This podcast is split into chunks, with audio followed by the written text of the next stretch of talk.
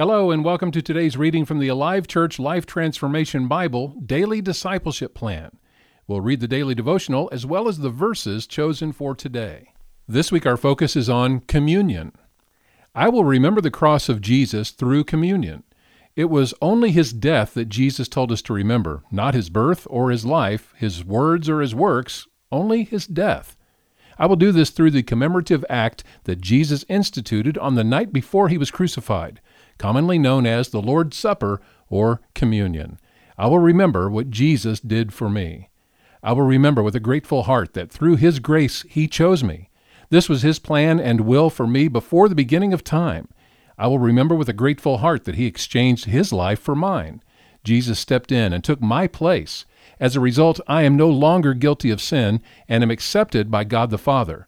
I will remember with a grateful heart that He secured my position as a child of God through the cross. I will remember with a grateful heart that through all things His love sustains me. I will remember the cross of Jesus through communion.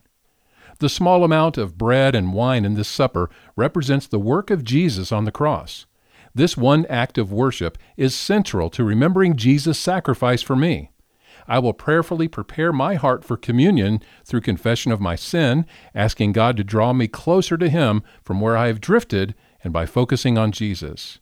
As I take the bread, I will remember His body was broken for me. As I drink the wine, I will remember His blood was shed for the forgiveness of my sins and give thanks.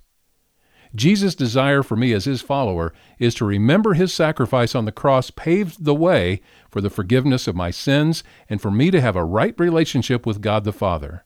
As I do, I will be nourished and empowered by his Spirit, and I am proclaiming my faith as a follower of Jesus. I live in all the benefits of his resurrection from the dead and my anticipation and hope in his return.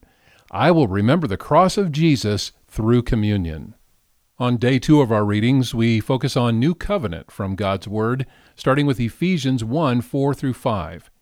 Even before He made the world, God loved us and chose us in Christ to be holy and without fault in His eyes. God decided in advance to adopt us into His own family by bringing us to Himself through Jesus Christ. This is what He wanted to do, and it gave Him great pleasure.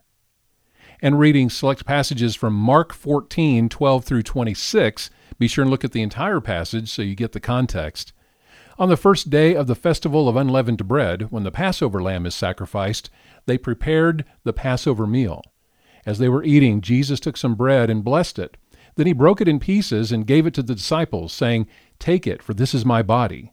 And he took a cup of wine and gave thanks to God for it. He gave it to them, and they all drank from it. And he said to them, This is my blood, which confirms the covenant between God and his people it is poured out as a sacrifice for many. And from Jeremiah 31, 31 through 34, again, uh, not reading the entire passage, be sure you read the whole thing. The day is coming, says the Lord, when I will make a new covenant with the people of Israel and Judah. This covenant will not be like the one I made with their ancestors when I took them by the hand and brought them out of the land of Egypt. They broke that covenant, though I loved them as a husband loves his wife, says the Lord. But this is the new covenant I will make with the people of Israel after those days, says the Lord. I will put my instructions deep within them, and I will write them on their hearts. I will be their God, and they will be my people. Our memory verse for this week is 1 Corinthians 11:26. For every time you eat this bread and drink this cup, you are announcing the Lord's death until he comes again. These daily readings and Bible verses are designed to encourage you to think about your faith. Every day, we want to ask the question what stood out and why? Find out more at alivechurch.com slash transformation.